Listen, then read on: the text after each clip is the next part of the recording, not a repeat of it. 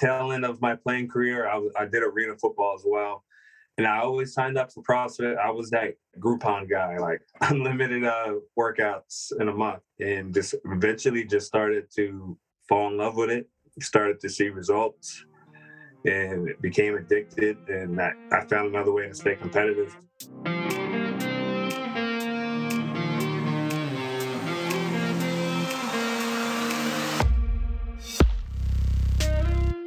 This is the Strategy of Fitness podcast. Our goal is to energize and entertain fitness enthusiasts by sharing insights from experts in the health and wellness community, from physical therapy perspectives to interviews with professional athletes, special operators, nutritionists, and coaches.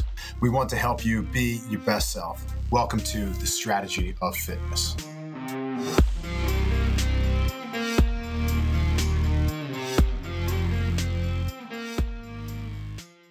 The strategy of fitness. It has a nice ring to it, doesn't it? Check out the link in our Instagram bio. Get $30 off your first month subscription. Get the brand new 4.0 and start this year off right. Track your sleep, track your recovery, track your daily strain. There's no better tech to wear every single day and hold you accountable. Of course, this podcast is your weekly accountability buddy, but there's nothing better on the market than Whoop. Check it out. Welcome to the Strategy of Fitness podcast. My name is Nick Cressy, joined weekly by Dan Gorin and Rob Rowland. Rob, how you feeling, man? Dude, I'm I'm going through it right now. I got the sweats going on sitting over here. I'm hot too. You look. You see my. You see my face. How rosy I am. You're looking. A little, you're glistening a little bit. I'm like sweaty. Nick, who doesn't believe in air conditioning, how how are we looking uh, temp-wise? Good. We got the fans on. We got the fans on. Definitely no air conditioning. You got to earn it. You got to earn the air conditioning at the Cressy household. You know, only 70s this week, so not too bad. You guys been hitting the gym? Give me something good you've been up to. Well, I don't want to take the thunder away from you. I know you got some big lifts this week. For me, I was I feel like I was just building momentum after like Achilles fiasco and then uh, hamstring injury. Now I'm feeling like shit this week. I don't know what I got going on. So momentum has just been been halted. So I don't have any workout to talk about. I'm just trying You're to get sick, but let's give an update because we didn't hear from you. I don't think in a couple weeks. How are the two injuries to the legs? Are, you, are we feeling better at least? Yeah, I've I've run some. Achilles feels good running. The only thing that bothered me on is I did like some barbell complexes and just like the repeated like cleans and and to front squats. Like got a little sore after that, but didn't swell up. So I think that's in a good spot. I can squat like probably 80% of what I was doing before I pulled my hammy, feeling pretty comfortable. It's all safety bar, so my hips don't pop out. That keeps me from like getting to that point where I'm risking pulling it. I did some deads, like pulling from the floor, and I'm like maybe 60, 70% of my weight there, comfortably pulling without aggravating the hammy. But as long as I don't stretch it too far, it feels pretty good. I'm not trying to sprint uphill anytime soon. So I, I felt like I was getting to a pretty good spot before I got whatever my my son gave me. So all right, those kids, they just they're the host, the traveling sickness, man. It's brutal. Dan, how you feeling? Good man. Like I said, some of a couple of days last week got blown up by said sickness. Uh, awful GI bug. Just it took us down like a sniper, just one at a time. Just picked us off. But I'll tell you, workout wise, I've been really leaning into a, a Dave Lipson hack, the landmine hack squat and um, loading that up for 10 by 10 at one and a half reps. So one and a half rep as you go all the way down, half rep come up all the way down and then back up with a 60 second rest between. So the landmine hack squat is kind of my uh, my go-to squat variation that I'm working on right now. And it's a weird one. And I, I share the home setup on the uh, on social media, but it's it's a it's a really easy one if you have a barbell at home and it's just a, a different squat variety. It's super easy to get really really low. It's very easy to add tempo and and put a lot of time under tension which is why i think lipson likes it so much. And it's a it's a cool variation if you guys want to give that a try. Are you getting into more running recently? What, what's going on there? Yeah, yeah. I've been running, you know, three, four days a week. Um, most runs are somewhere in the 730 to 830 pace, depending on how far I'm going. And then I'm hitting the track workouts every weekend. So get a little faster. There's a, there's a half marathon coming up I might do, but we'll, we'll kind of see how things look in a, in a week here to see how far I'm going to commit to uh, maybe a half or a full marathon. What shoes are you wearing when you're doing this? For the hack squat or for the running? Running. Reebok Floatrides. I've, yeah. Uh, yeah, our boy Sean told me to give them a try, and they're they're pretty nice. They remind me of the Nike Pegasus, just like a good standard neutral cushion shoe. And uh, you can't argue with the Reebok. Uh, you know, they always have the fucking crazy discounts. So yeah, seriously, five pair of those. So you had some big lifts, Nick. Talk about uh, the 280 pound snatch. Shared yeah. that with everyone. That was a big yeah. boy, big boy lift. Yeah, big boy lifts. It was good, man. Uh, classic example of just feeling good on a Sunday, I think it was. You know me, when the body weight's a little heavy due to a shitty diet and drinking too much, uh, which I think happened last weekend. Had a few beers, uh, the UFC card, Masters, of course. So was just feeling good. And like I said, I kind of, when my back's not hurting me, I kind of feel like I can do anything. It just 60% of the time my back or my hips are bothering me. but this weekend, last couple weeks actually haven't. Really since I introduced the safety squat bar, the back pain is pretty much gone, which is the fucking greatest thing of all time. I'm, I'm in general, just in general, in a better mood. I know, Rob, you and I have talked about it ad nauseum at this point, but I cannot suggest it enough to anyone who's having difficulty with back and hip pain. Go invest three hundred dollars on that Titan bar. I'm getting stronger in my legs. My lifts are going up, and the pain has greatly decreased. But yeah, long story short, hit 280 on my snatch. It's a lifetime PR. If you would have asked me when I hit 275 a year and a half ago, if I would ever have hit an ounce more, I would have said no. It's just a fucking amazing feeling. It's like when you hit a PR in a movement that technical mixed with that much strength, I guess. It's hard to even comprehend. I mean, I remember my first snatch at 135 pounds had no range of motion, had never felt what a snatch was. And fast forward six, seven years and 280 pounds, I'm, I'm thrilled. Uh, and then, yeah, today, you know, I got the quarters coming up for the Masters next weekend. So just messing around in the gym right now, doing some odd movements. One of the things today was I, w- I wanted to lift at the end of a workout. A lot of times, what I'm doing is I'm going in there, I'm doing a squat, a deadlift and then an Olympic movement, and then I get into a WOD. Today, I wanted to kind of fatigue myself. So I did 45 minutes of, of fatigue work, and then I wanted to build up to a heavy uh, hang squat, clean, and, and jerk in a 15 minute window because I noticed that in the open or any of these quarters events, they're always on timelines. So I gave myself 15 minutes. and I hit 320 on the on the hang squat, clean and jerk. Felt fucking clean. Felt easy. Felt good got this elbow thing going on here. It's really bothering me, but it doesn't necessarily bother me in my lifts.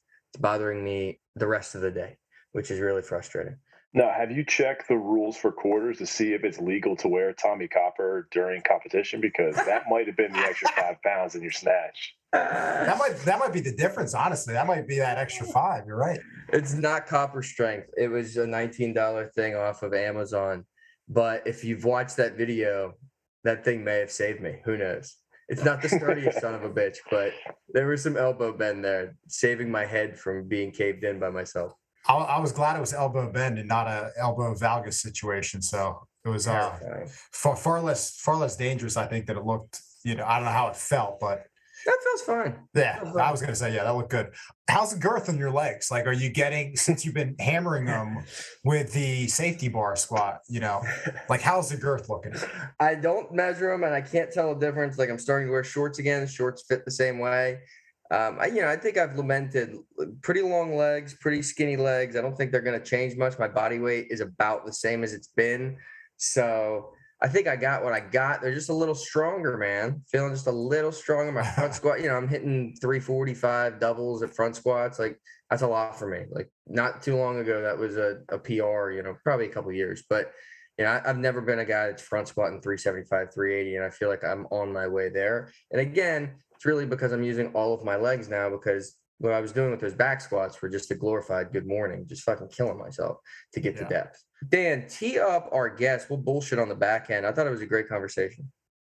Yeah, we had on Rashad Barksdale, who is a fascinating dude. He was a sixth round pick of the Philadelphia Eagles and played a little bit in the NFL for a couple different teams. So he kind of got a little bit about his NFL background. Now he's transitioned to CrossFit and actually is managing um, some of his own athletes and CrossFitters and has a cool new business called Mind Over Matter. So hope you guys enjoy the interview with Rashad. Welcome to the Strategy of Fitness podcast. Rashad Barksdale, what's going on, man? Not too much, man. I appreciate you guys having me. Yeah, we're excited to talk to you. Now you got a cool background. We'll get into it. We always start kind of the same place, set the scene. Where are you out of, and what'd you hit in the gym today? So I am out at Pendleton, Indiana, which is close to Indianapolis, Indiana. And you say, what did I do to the gym today? Yeah. I did some squatting. I did a set of 10, 8, 6 for heavy double, four or five for my heavy double. And then I did a brutal workout, which took like 30 plus minutes. It was not expected. It was every minute on it, the EMOM uh, to 100 calories, but seven chest to bar, and then straight to the cows. And once you finish the cows, split it up however you want it. It was 70 wall balls at 11 inch target, 45 handstand push ups, 30 sandbag cleans, and it was about a thousand feet sandbag carry. Yeah, it was brutal. it was brutal. What machine were you using for your calories? rower. So just going from rowing to chest to bar was the hardest part of the workout. I'm not that efficient on chest to bar. I would like to be, so I was getting back to the rower with hardly any time. So it's just like I'm gonna be here all day. Yeah, that's an aggressive buy-in before the workout really even starts. You know. Yeah, it was rough. Like I said, after that, it was the workout was pretty much just break it up however you want it, and that was the easy part. Awesome. Well, okay. Well, we'll get into kind of your training and your methodology and what you're into now, but I think you might be the first ex-professional football player we've ever spoken to. So give us a little Awesome. background, man. Yeah. Um, I obviously did a little research, came out of Albany. I think you were were you the first professional player drafted out of Albany? Well, first to play, first to be named to a roster, etc. Yeah, so I, a little bit about myself.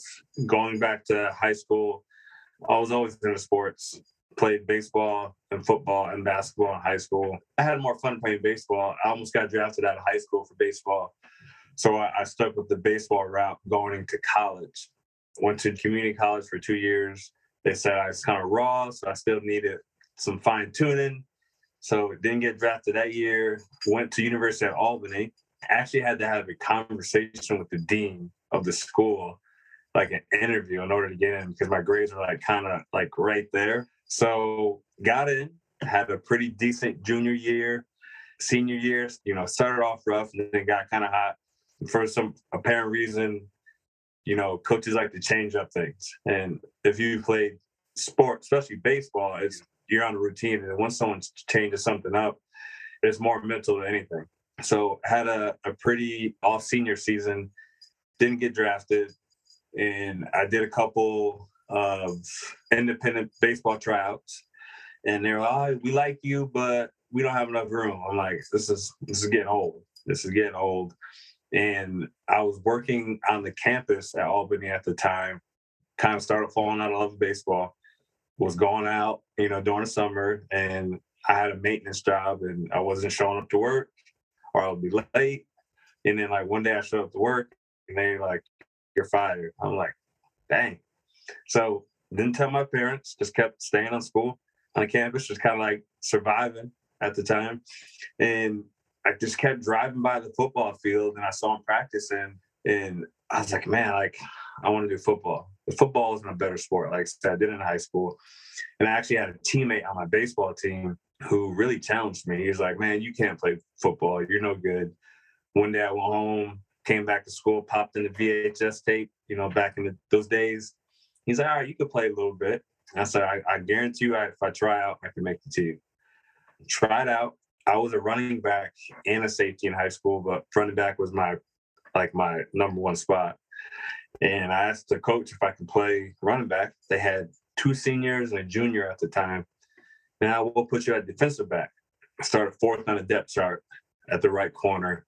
And ever since then, I worked my way up. Come to find out during media day, the coach actually stated, and he thought that I was just going to be a special teams guy because I haven't played football in so long, about four or five years.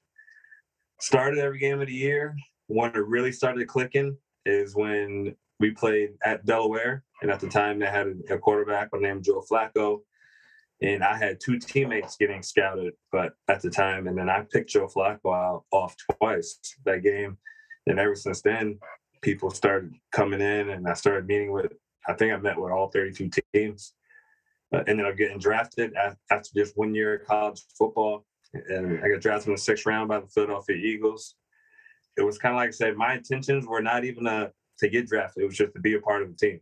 Because I know if I went to school as a, a regular student, I would have been in trouble. I already partied enough as a you know student athlete. I couldn't imagine taking the athlete part out of it and just being school, and partying. It would have been trouble. That's little little uh, background story.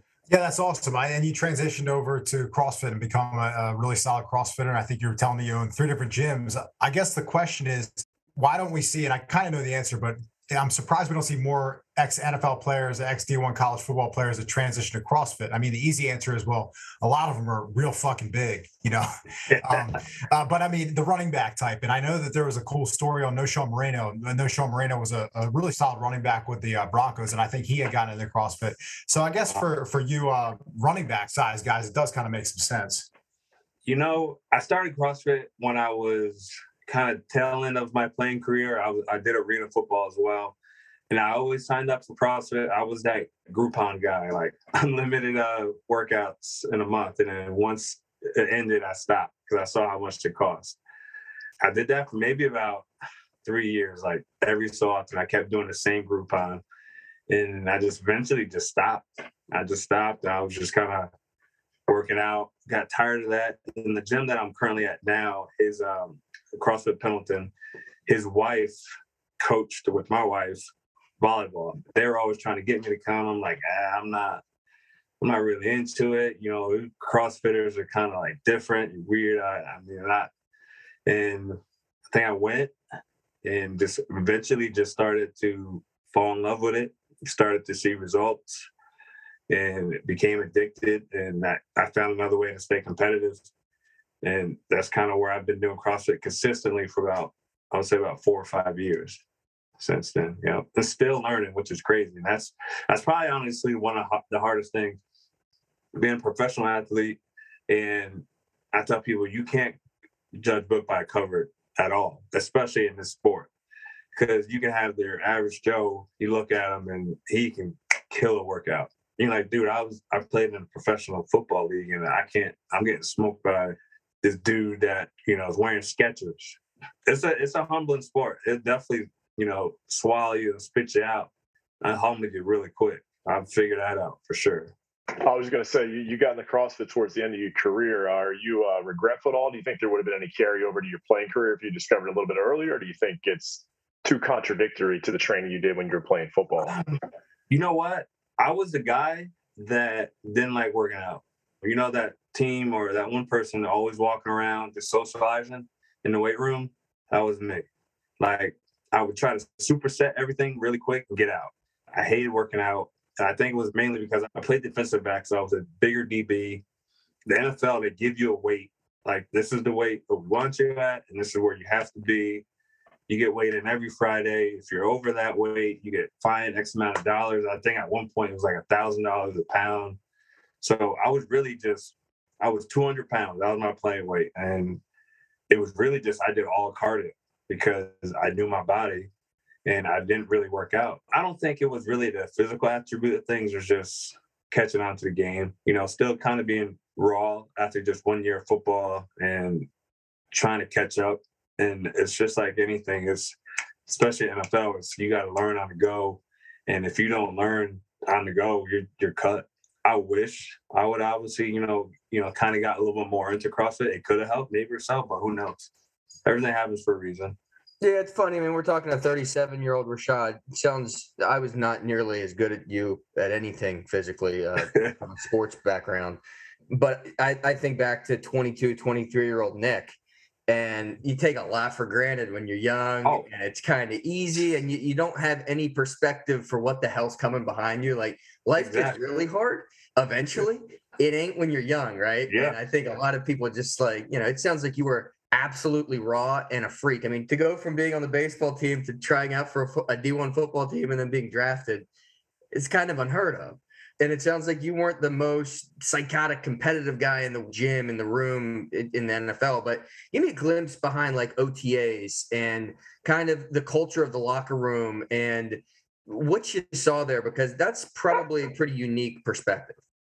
Anything with football, like OTAs, mini camp, training camp, it's funny how everything starts. Like everything starts off, everyone's like in the cafeteria, everyone's laughing, everyone's buddies, and then like as it gradually increases, like days go by, the cafeteria becomes silent. You know, people are tired. They understand they're in competitive mode.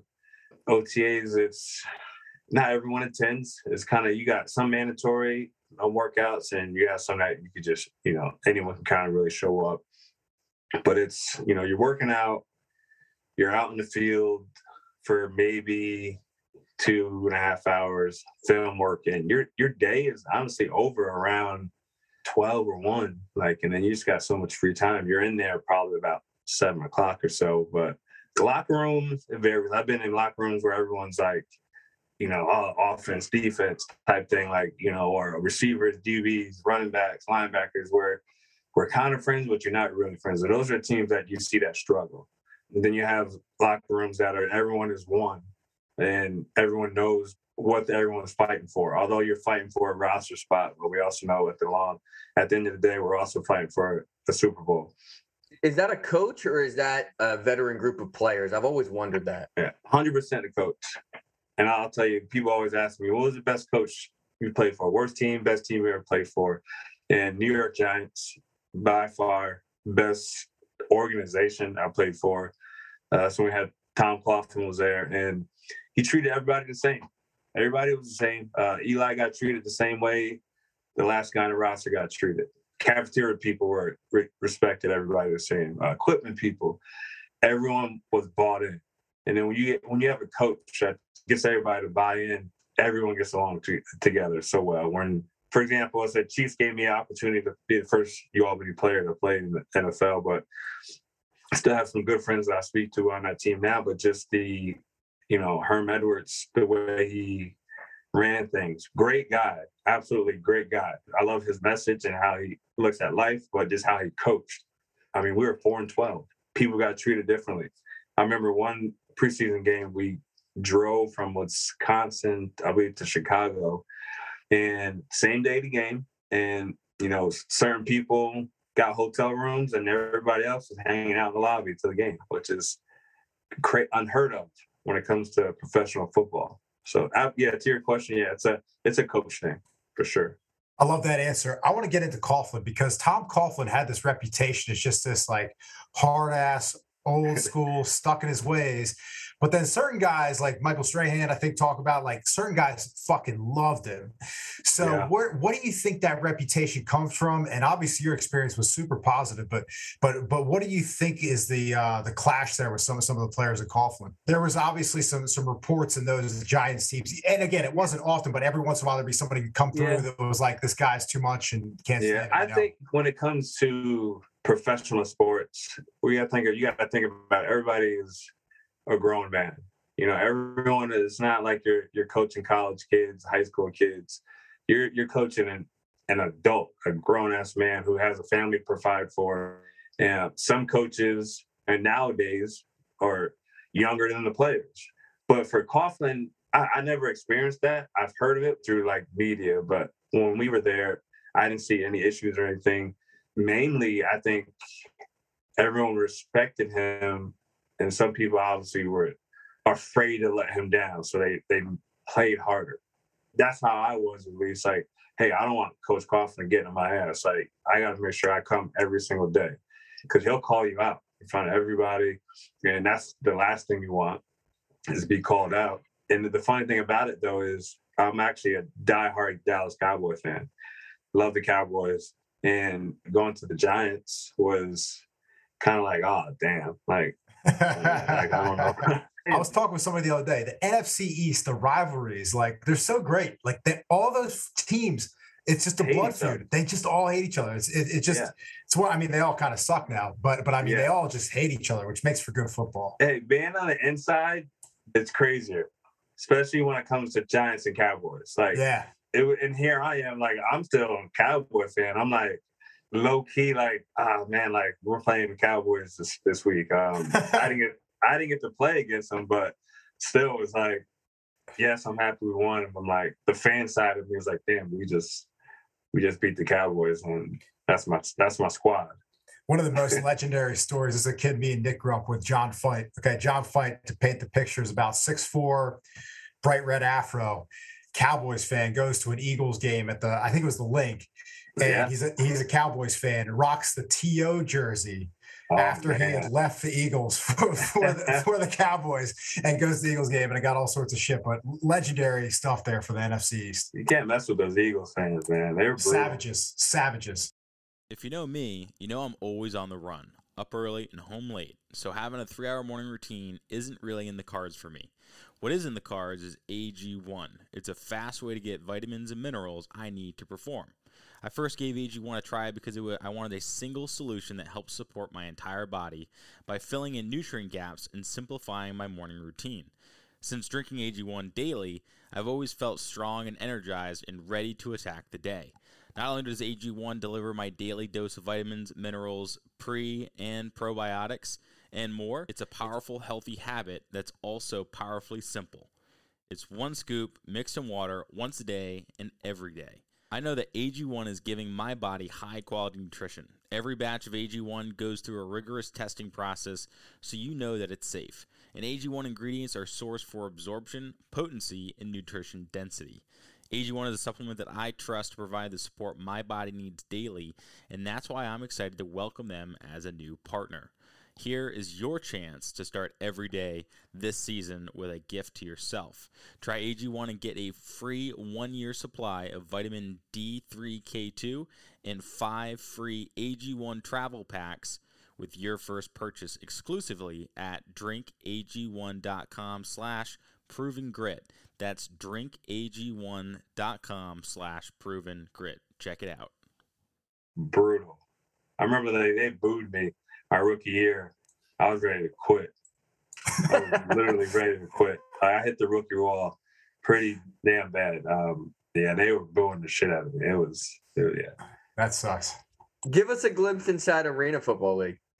Reno, you know, Reno was a lot more fun than I anticipated. Uh, I went into arena football with the ego of I'm a NFL player. I don't belong here. I'm just coming in really quick and getting some film and leaving. And that uh, it was a big adjustment. Talk about a fast-paced game. Arena, that's it. And I believe that has some good athletes. They may have some better athletes, in my opinion, than they do in the NFL defensive back position. I learned I became a better player because primarily I was a press technique guy, being a bigger DB. I hated playing off, and obviously you had to play off when you went to arena football. But you mess with the fans; the fans are right there on you.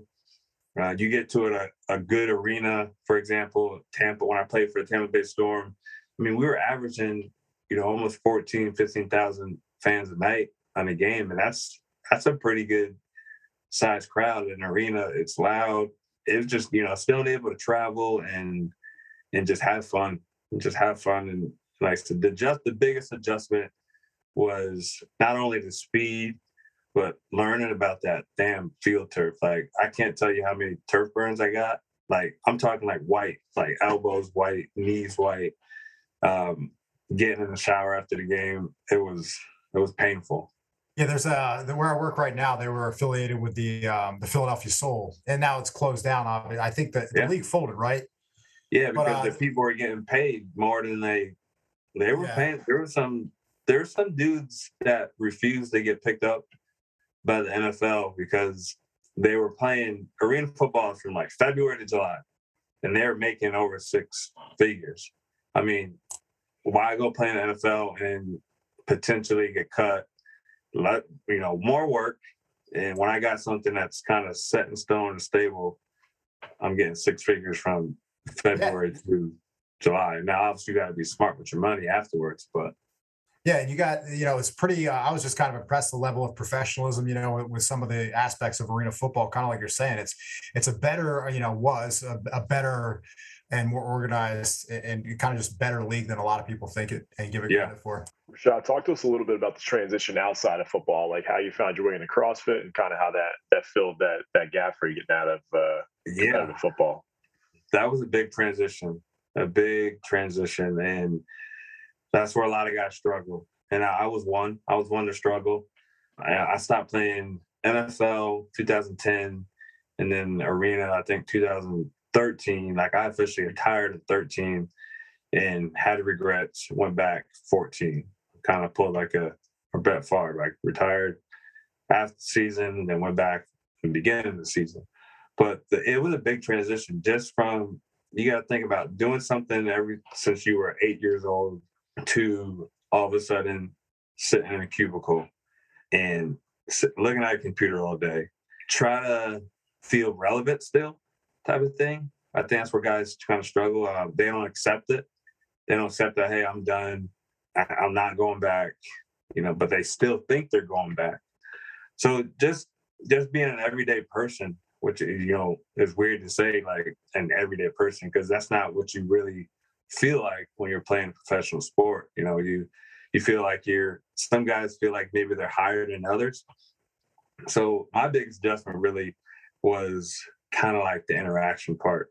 I tend to be like a quiet, like keep to myself person, you know, and people were always asking me, you know, I got the question, you know, once they found out I played football, why didn't you tell me you played football? I'm like, because I'm not going around saying, hey, I played football, you know, because that's all they want to do. But how was it? And at least for me, it kind of set me back a little bit. Like I'm trying to move forward, but now here you are trying to like bring memories back into my mind. So I did some coaching just to try to stay involved in the game. I also worked a desk job for State Farm. And I mean, I'm 37 years old now, and I'm maybe three, four years ago where I'm just kind of like, all right, it's it's not coming back. I'm okay with it. I don't miss the physicality part of it. I go to football games every once in a while. I try to stay away from them because I have a hard time listening to like the average fan who thinks they know the game yeah, and they think it's so easy. And yeah, so the adjustment was tough, but I'm finally kind of phasing out of it. Like so that was eight years. It took me probably about eight years, like realistically, to um, kind of phase out of that transition. I, I transitioned out of the military and it, the, I can kind of feel similar. I, I took it a little easier. I had six years and I knew I was always doing six. I have buddies, especially in, you know, in the army when they were like medically retired or you know they, they didn't really get to choose out of it yeah and it, it's the same thing like that fulfillment and that identity where like you probably identified as a professional football player that was you Yeah. right it was before Yeah. it was like it was your it was like your last name and then getting that kind of strip from you shit hurts man and then Yeah. having to re-identify and it's scary and it's vulnerable so i mean it's good that you've you've made the transition and you've pivoted i feel like it's probably something that a lot of people aren't going to be able to Yeah. understand And you know, and you know what? You said a good, it's a good point. Like I transitioned out of that work related field. I identified as a football player. And I still struggle with that when it comes to CrossFit. Like I was telling you. You think a professional football player should beat average Joe. And I've gotten, I've started to really get better at that as well. Like now I'm transitioning like, hey, you know what? I'm not I'm not gonna win every workout. I'm not gonna win every WOD at a competition. I'm not going to be the strongest all the time. For damn sure, I'm going to be the fastest during a sprint. Though I'll tell you that. Um, if I lose a sprint, I'm I'm it's just a pretty problem pissed. it's a Be pretty pissed. Um, but no, I remember like after my first open, like barely even having any type of training, I was still in that competitive, um, that competitive mode. Like I did so bad. I think after the first workout, like I didn't know it was toes to bar and rowing back and forth, back and forth. Um, I was to scale the workout because I didn't really have toes to bar. Didn't have any grips, and my guy with Jim was like, "Oh yeah, you can do it." End up doing it. Did terrible. After the workout, when I lost to like, like I said, just blow Joe and the other guys, I drove to McDonald's and ate my freaking stars. Like I had like double cheeseburger, you know, ice cream and cookies. I'm like, like what the hell am I doing? Like how am I losing to these people? So that's that was another transition, as you stated. Um, I know who's better than me. I know who's not better than me, but I kind of just go with the flow now, honestly. Yeah, but see, the thing with like alpha males is you're only as alpha as the room that you're in, and it's so humbling because I'll never forget. Biggest meathead I've ever been is when I got into CrossFit. I was benching and squatting a shitload. And I tell these guys all the time, I knew nothing about CrossFit. I saw Dan Bailey and I thought it was the kicker for the Cowboys. I was like, oh, he's doing both. I didn't even respect that this is what professional athletes were doing. And I went out and did heavy DT for my first workout, 205. Oh, oh I'm like, oh, I can throw around, I can, I can clean and blah, blah, blah. Took me 26 minutes. I was dying. And Yeah. it was like, oh, there's levels to all of this shit. And those people, like the best of the best, and probably the best guys in your gym, they had decades of work at this stuff. So yeah. again, there's Yeah, levels all this shit. I want to say it was about two months ago. I went to a TBO training, uh, James Townsend training camp in Iowa, and I decided to go on early one morning, and I did a workout with Quan. It was five rounds, a thousand meter run on the assault runner, and I think it was fifty double unders. He beat me by like two laps. He smashed me. I'm like, what the fuck? Like this is crazy. Like, and then ever since then, I honestly like probably about a month ago, like I just got my air runner and I've been running that thing like doing intervals. Like, yes, he's a games athlete. He lapped me twice. So I kind of like took that as like what I always found out with CrossFit is you you're never where you feel like you're at. Like you may think you're good, but you're nowhere near where you really want to be. And the visualization of it, you nailed it. It pisses me off where I'm like, I look at someone and they kind of look like a wet paper bag, and then they'll just beat the dog shit out of me and Yeah. forward facing burpees. And I'm like, what the fuck? Like, you don't even have abs, bro. Like, what, what is happening? it's a tough sport. By far, I think personally more mentally challenging than NFL. I've told people that this is this sport is not for the weak. Literally, like you get exposed day in day out. Yeah, man, it's super humbling. And um, what Nick was saying, I'm probably the guy in the gym that, that probably beats people. And I was like, I got beat by this motherfucker. Like, goddamn. Uh, I'm, I'm probably on that side of the scale. But, but I want to talk to you about uh, some of your athletes and what you got going on with Mind Over Matter. I see the shirt there. So uh, if you want to yeah. give yourself a little uh, little plug, what's going on? it kind of goes back to my football days. When I played football, I started my own uh, nonprofit organization called It's Okay to Dream, where I would host celebrity basketball events at my hometown, and we would raise money to go toward the scholarship foundation called It's Okay to Dream for kids going into uh, college from my hometown, from my high school. And I did primarily all of the planning, like you know, contacting sponsors, you know, arranging travel, hotels, and stuff like that. So a lot of networking, cold calling, things like that. So it's actually after this open, I was like, damn, like I had the worst open I've ever had this year, and I was sick pretty much all three weeks. Um, I had the flu Tuesday, took Wednesday off, and I think I did the deadlift burpee workout like the next day, and it was brutal. I got worse. So I was like, damn, once again, I'm like, I'm not where I thought I would be. Like, this is my fourth, fifth year doing CrossFit, and this is my worst year. And I know I'm not the best at CrossFit. I want to remain uh, relevant in the game somehow, some way, like stay in the game. So that's where I kind of like, man, I want to help some athletes who are just scratching the surface. You know, not too many people know about them. I want to help them get their names out there uh, because, you know, like I said, it's networking, and that's what I enjoy to do. So I started uh, Mind Over Matter uh, Management, managing CrossFit athletes. Uh, currently, I have three athletes uh, that I'm working with. First one is Haley Hunter. She actually just qualified for um, semi. She's going to Atlas Games. Jalen Franklin, Team Shoefly. They actually just finished 15th, I believe, in the semi. So wait and see next week where they they get an invite, their team, and then um, Alonzo Hayes. He's working with James Townsend, and he's still kind of scratching the surface. Malonzo and Jalen actually just officially they were named to the Army Warrior Fit team as well. So first year it's been pretty good. Um, you know, I've been doing a lot of networking, contacting people and building relationships and uh, just really having fun with it and just enjoying meeting new people, getting you know business name out there, athletes name out there. So yeah, that's kind of where I'm at with that right now.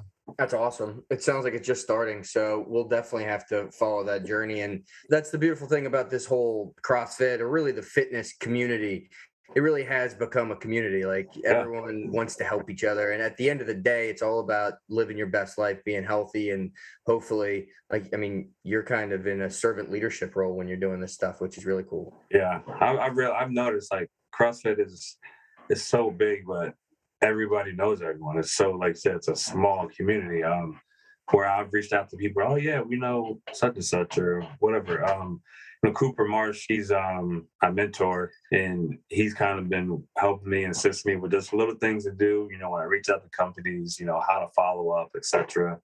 Uh, he's working with Daniel Brandon, Bethany Shadburne, Underdog uh, team. He works with a couple of them out there in uh, Vegas. Well, Yeah. great. This is this has been fantastic. We're going to get you out of here on three hitters that we ask everyone, and the first one is the most important. Um, what's your favorite non-alcoholic seltzer? My favorite non-alcoholic seltzer. That's right. God damn. I don't even what are what non-alcoholic seltzers are out there. I mean, there's countless. There, it could be regular club soda. It could be a flavored club soda. It could be a particular brand. If you're feeling, you know, really It's like an energy that energy drink doesn't. No, energy drink doesn't count. But if you Like have a an alcoholic LaCroix. seltzer, I'm fine with it too. Probably the hardest question I will ever. Well, I mean, it, it's a pretty difficult one. Uh, you know, I, I don't think you can go wrong with the LaCroix. I'm not sure a flavor that you like. There are some people that just don't drink them, and they say that's a You know- fucking question. Nick, move on, and we do. So I'll just kind of tell you kind of what I do drink when it Yeah, comes to perfect. alcoholic beverages. I guess um, it all depends. Um, you know, I could be a Patron and Sprite type guy. Um, I could be a Moscow Mule guy. Just went home for my brother's surprise 30th. I was a Hennessy and Coke guy that night. What was it? What was the college drink? What was because you say you partied a bit in college? What was the what was Oh. The uh, drink? the Rashad Frat Dog uh, college Oh special? man! So it started off with 30 pack Keystone Light. Me and my roommate would split Oh, yeah. Keystone. Now we're Uh, talking. we you know bong the Keystones, and then it was a uh, Bacardi Limon. And there that Yeah. was hot in the streets in, in you know 04, Yeah. 05. You, you couldn't go to a party without that now. shit. Oh no. I won't even drink it now because I drank so much of it. I remember there was one night our basketball team was playing Vermont, and we took a bus up there, and I drank that on on the way up there. My girlfriend, my wife at the time, was so embarrassed because I was I was done. Like cops like tried to give me a breathalyzer. I mean, I stormed the court, act like I was gonna cut the nets. It was, yeah, it was, it was bad. It would be the first net cutting in the history of Vermont basketball, I think, if you did that. um, next question. Uh, you're going for a one rep max. What song you throwing on? We're gonna put it on our uh, gym hitter playlist. So, what's your best uh, one rep max song? Rick Ross, stay scheming. Yeah, yeah. yeah, that's a great song. I love it. It's a little slow, but it Yeah, gets yeah. you going. Second verse is good. All right, last one. I've been changing this question recently. So for you, Rashad, it's going to be what's the freakiest thing you've seen in the weight room? It could be college, NFL time, arena football, or even the CrossFit gym. Freakiest thing you've seen done in the weight room. There's two things where I kind of I saw and I'm like, that's crazy. One, going at James Townsend training camp a month and a half ago, like just actually seeing him lift in person and just cleaning 300 plus, like power cleaning, like he looked like I would be power cleaning a 95 pounds, like just lifted it up like it was absolutely nothing.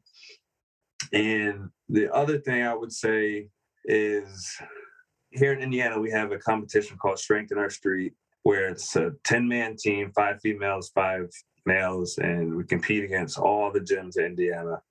And one year we had to do it virtually, and one of the workouts was a max something like toes to bar, pull ups, chest to bar, muscle ups on the bars. And the athlete that I'm actually working with now, Haley Hunter, I watched her do, I believe it was 45 or 46 muscle ups unbroken, which is crazy because I did 45 pull ups unbroken.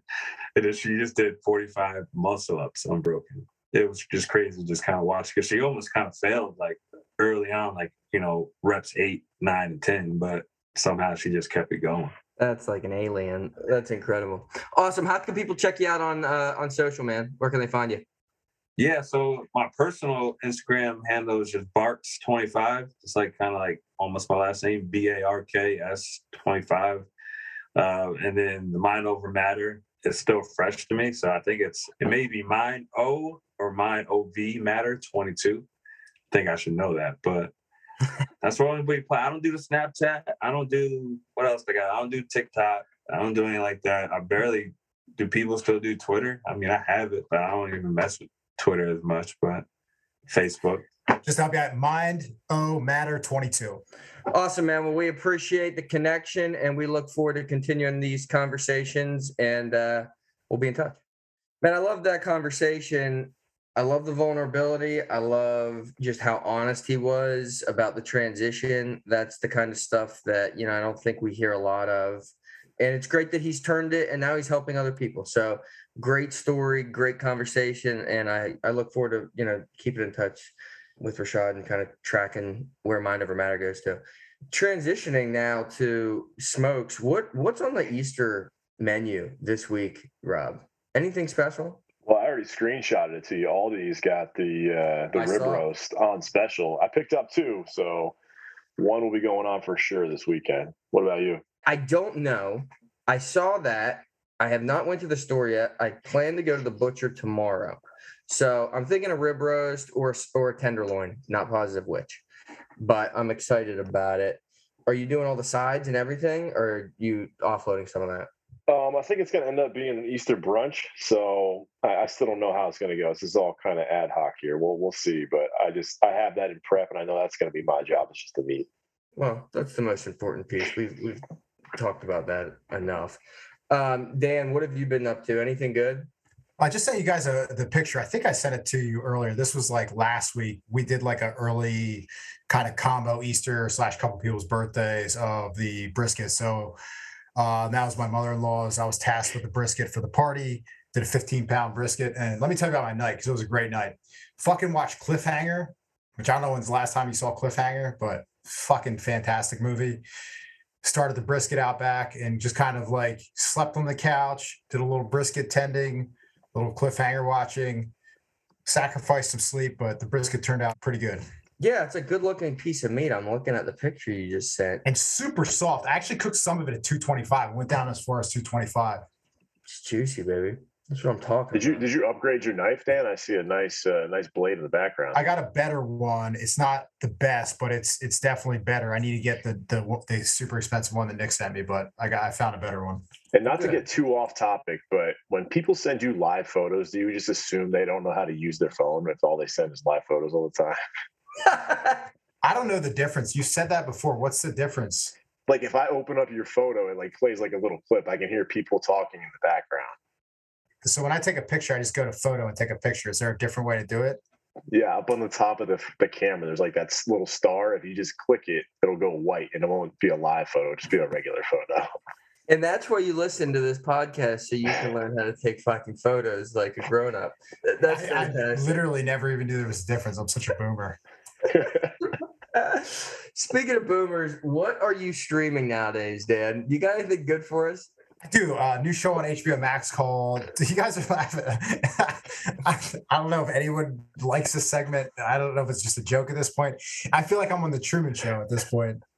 Like, like is everyone just laughing at me and not with me? Um, the Tokyo Vice on HBO Max, pretty fucking dope show. It's about a dude who's an American. He goes to Tokyo in the late 1990s, gets a job as a newspaper reporter, and kind of starts working the seedy underbelly of the yakuza and the Japanese mob. So it's a pretty, pretty cool show. Let me get close to the microphone for this provocative take I'm about to say. Stream of the week. I believe definitively Better Call Saul is better than Breaking Bad. Uh, here's my argument not having seen episode was the most epic part of Saul's life was meeting Walter White and Jesse. So I've already seen the best part of it. So sell me on Better Call Saul. It's just amazing. I don't know how else to say. it. It's the same writers. It's so much. The flashbacks are similar. Obviously, not similar in the the time because it's the past of Breaking Bad, but it's just the come up of this guy who turns into to Saul and how and what are the the grassroots of this guy just being an utter piece of shit and just how dirty he is and it's all on Netflix. The sixth and final season is starting next week. So get in there, take a look. I mean, Gus is in it, Mike is in it, uh, the Salamanca brothers, the cousins, everyone is in it other than Walt and Jesse. but I just captivated, absolutely captivated. And it was one of those things that I watched it to start, and I was such a big Breaking Bad fan. I was like, I'll give it, I'll give it a try. And I just watched this last season, and I'm like, dude, that's just good as anything I've ever watched, like ever. And it's really nice also because you can binge it, so you don't have to deal with the week to week bullshit that you had to do with, with Breaking Bad. Which, let's be honest, being able to watch four in a night kind of makes a show a little better because you don't have to sit through commercials and bullshit like that. But if you're staying away from it because you're like, I'm a Breaking Bad purist, you'll fucking love it. you know, probably a dumb stance on my part. I guess with that show and Breaking Bad on the rewatch, I'll, I will say on the rewatch, I did that a little bit ago. I didn't like Breaking Bad nearly as much the second time, and I think it's because I have kids now, and I, when I watched it before, I didn't have kids, and he's such a piece of shit dad. It, it actually made me blood red mad the whole time I was watching it. I, I can't explain to you how viscerally I hated Walter White the second time versus the first time, where it's kind of like you're rooting for him the kid angle really fucked up the show for me. I don't know if you felt the same way or had any. The of this first time you watch that, you have empathy for him. The second time you watch it critically, me anyway, and come season three or four, he's a monster, and he, You're just like, no empathy. fuck this guy. The first Fuck time it's guy. survival, and it's like, oh my god, how's he going to keep doing this? Like he's too far into this lie. He's got to keep it going. The second time, you're like, oh, you had your way out, you dickhead. You're an egotistical monster, and you're exactly right. And, and I, again, towards the end of Breaking Bad, I kind of thought like all right, I think we're playing this out maybe a season too long. It's getting a little sloppy. That's one thing I got to give him credit for. So far, Saul's been tight. It's just tight. You'll like it. You'll like it. It's definitely worth your time. Are you guys into? First of all, did you win any money on the Masters? yeah, I had Scheffler to win. I had Camp Champion top 20, and I had a couple other good ones. But yeah, it was overall a positive. What about you? I didn't bet on it. I did. Oh, you don't. Oh yeah, I forgot. You don't gamble. You don't drink, and you don't do social media. I do and you don't- drink. and you don't curse anymore. I forgot. Yeah, I don't- hashtag, hashtag dead to me. I'll get this whole fucking podcast canceled with some swear words if I need to. Um, I'm just kidding. I will say, you know, we got the Derby coming up. You guys, you guys gamble on any horses? Not typically though. Never. Dan, Dan. I mean, if I'm at a horse track, yeah, but You ever been in the Kentucky Derby? Never been. might do a live report from there la- from next year. I I, I got to go back. We took a buddy, uh, Alex King, for his bachelor party.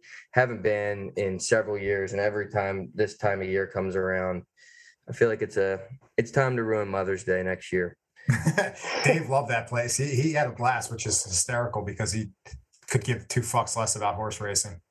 No, it's it's fun. Epicenter is you know the kind of the horse I'm tracking right now. We're a few we're a few weeks out, so do your own research. Epicenter was nine to one when I got on him. I'm gonna tell you right now, there's murmurs. He's gonna come out as the favorite at four to one. Let me ask you this. I think last year, well, you wouldn't fucking know this, but I don't think you could do it on DraftKings. I don't think No, you could can't do it on DraftKings. What, what's the deal? What's go, what, like this? I don't know. thought, I, I thought this was America. Affiliations. They don't have affiliations with these with these horse tracks. You got to go to like a real place Fuck 'em. or do an offshore book. So Yeah. it sucks dick, but you know, it is what it is. You guys have any good hitters or any books of the week? I know we haven't run any books. It feels like we're trying to get dumber. We couldn't be any dumber if we tried in terms of books. But I do have a hitter. Rock is dead, and you killed it by Aberdeen. Cool song. I, I got one coming from Air O'Hare. Twinz, Deep Cover 98 by Big Pun and Fat Joe. Fuck yeah, let's go. Yeah, you start doing too much of Big Pun and Fat Joe. You're either lifted on heavyweight or you're getting hard. One of the two. Um, that- that's a lot of these. That's a lot of these, honestly. I do have a book that I'm 90% through. It. I've liked it so far. It's pretty light. It's called The Starfish and the Spider. It's all about decentralized command and how some organizations were founded basically with no leader. Think Wikipedia, think Craigslist, think Alcohol Anonymous, and how that works for some companies and how it doesn't for others. I was interviewing a guy a couple days ago and he suggested it and I've really liked it. So almost listens like a podcast. Five hours might make you a little less dumb after listening to this droning bullshit. And then for a hitter, I'm gonna do "Don't Be So Hard" by the audition. Uh, I don't think we put the audition on here yet. It's about that time, boys, where it's you know it's it's open garage door weather, and you know you, you get some some 2006 punk on it hits just right. So give it a listen. Let me know what you think.